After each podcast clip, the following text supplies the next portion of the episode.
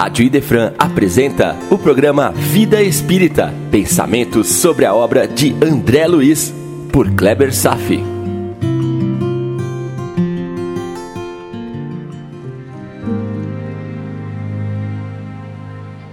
Olá amigos, tudo bem? Nesse capítulo nos é apresentada a ministra Veneranda.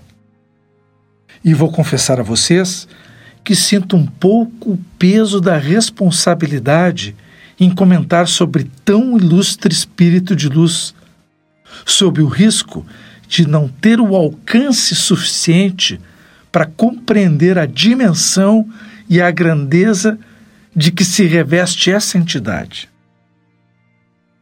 Se em nosso último encontro abrimos um pouco as portas do umbral para uma descrição um pouco mais detalhada dessas regiões mais obscuras, talvez eu mesmo estivesse mais à vontade para cumprir a minha tarefa com êxito naquele momento do que agora.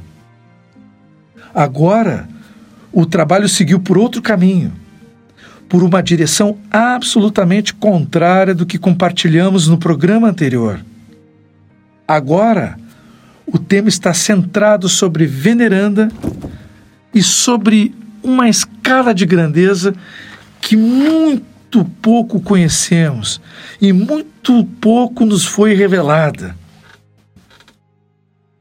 Narcisa foi muito reverente ao descrever alguns detalhes sobre a ministra. E aqui alguns aspectos nos chamam a atenção. A começar pelo fato da ministra ser o espírito mais evoluído de nosso lar. E um dos seus méritos foi simplesmente, junto com o governador, o privilégio de ter visto Jesus nas esferas resplandecentes. Temos muito poucas informações sobre tais regiões.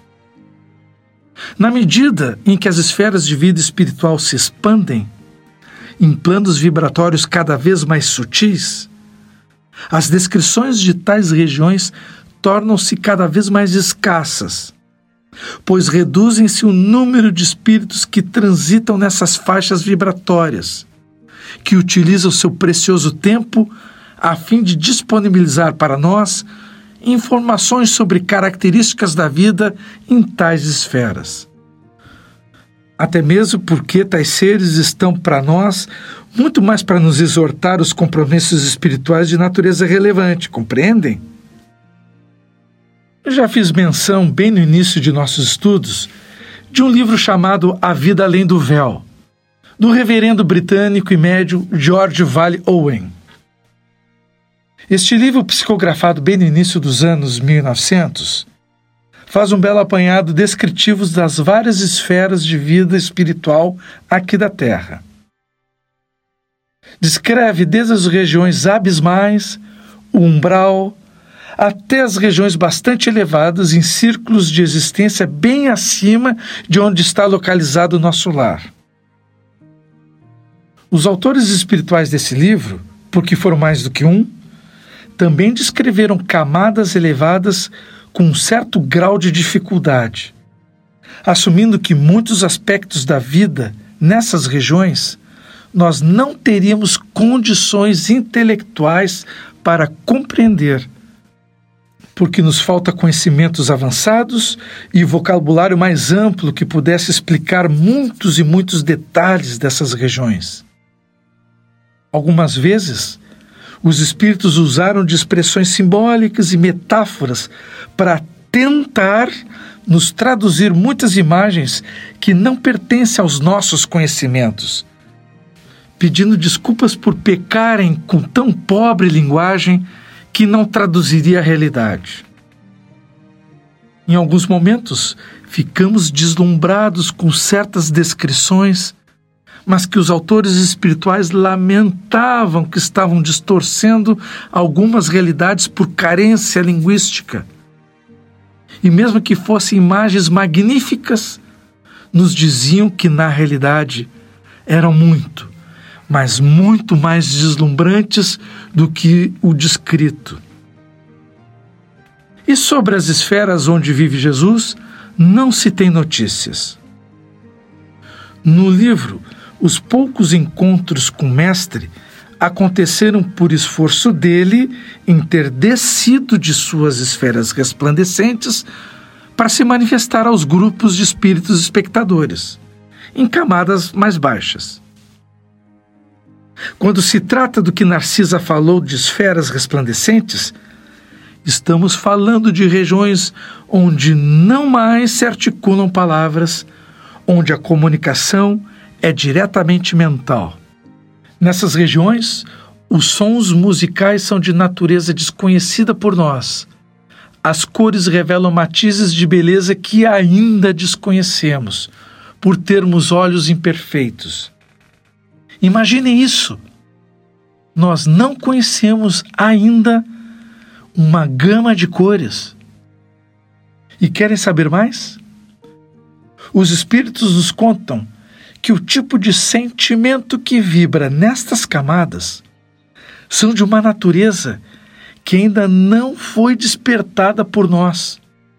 Assim como os animais não despertaram a razão, estão compreendendo? Existe latente em nossa alma emoções e sentimentos que ainda nos são desconhecidos. Isso é fantástico.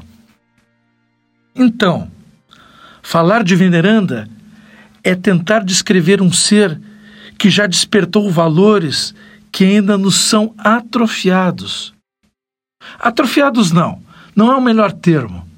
Atrofiado pode pressupor que a pessoa já despertou o valor e que por desuso acabou atrofiando. Talvez o melhor termo seja aflorar. Então, a ministra Veneranda já é portadora de qualidades espirituais que ainda nem afloraram para a maioria de nós. É um ser que em nosso lar está trabalhando há pelo menos duzentos anos continuamente, sem se cansar, sem desfrutar férias ou repouso. Um ser que já completou a marca de mais de um milhão de horas de trabalho útil e contínuo pelo bem. Eu fiz umas contas aqui e quero dividir e o que eu deduzi. Eu peguei o valor de um milhão de horas e dividi por vinte e quatro horas para determinar o número de dias contínuos trabalhados pela ministra. Encontrei a cifra arredondada de quarenta e um mil seiscentos e sessenta e sete dias contínuos de trabalho. Acho que ela já poderia tirar uma folguinha a essa altura, não acham? Agora fiz outra conta.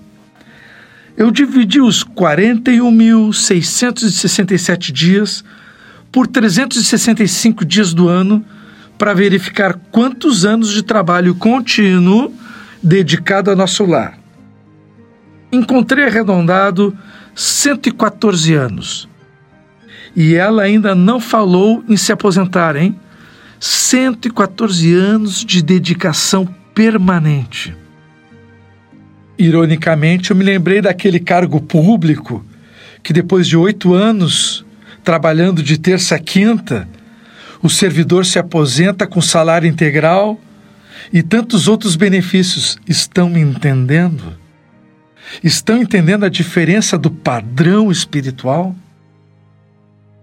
E como não bastasse os cento e quatorze anos de dedicação, a ministra Veneranda ainda recebe uma homenagem das fraternidades que regem os destinos cristãos da América. Uma medalha do mérito de serviço. E como se manifestou a ministra nesta solenidade? Ela chorou em silêncio, entregou o troféu aos arquivos da cidade, dizendo que não merecia e que o mérito pertencia à personalidade coletiva da colônia, apesar dos protestos do governador.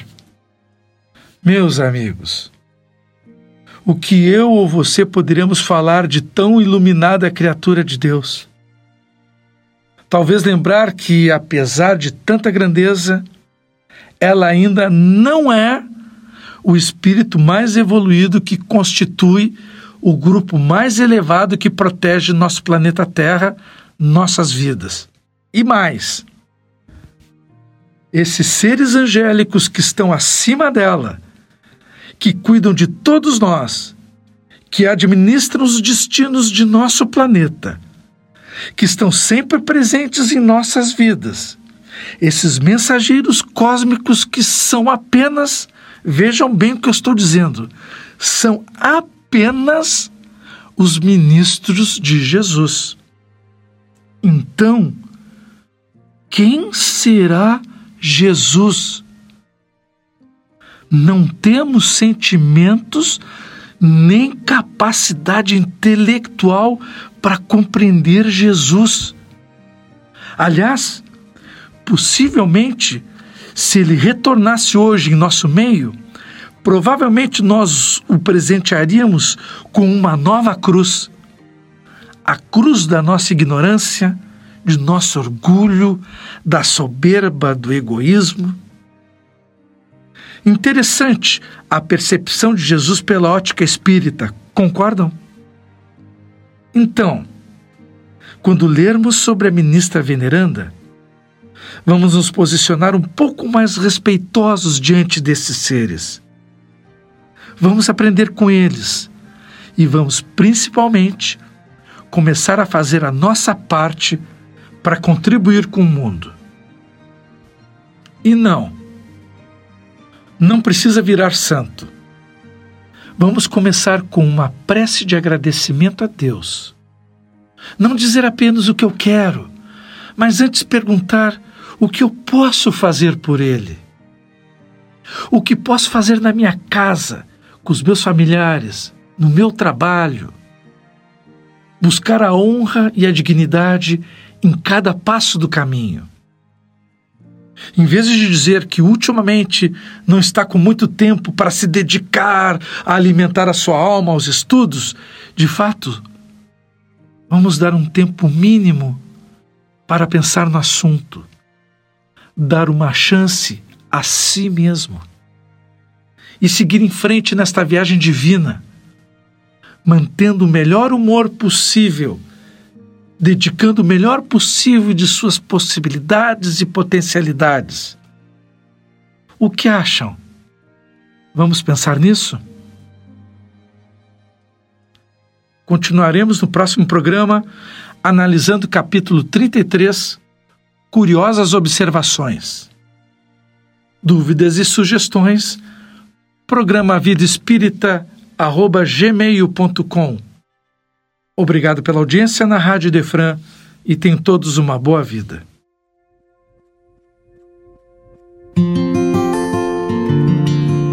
A Rádio Idefran apresentou o programa Vida Espírita, por Kleber Safi. Todas as terças e quintas, às nove da manhã. Programa Vida Espírita.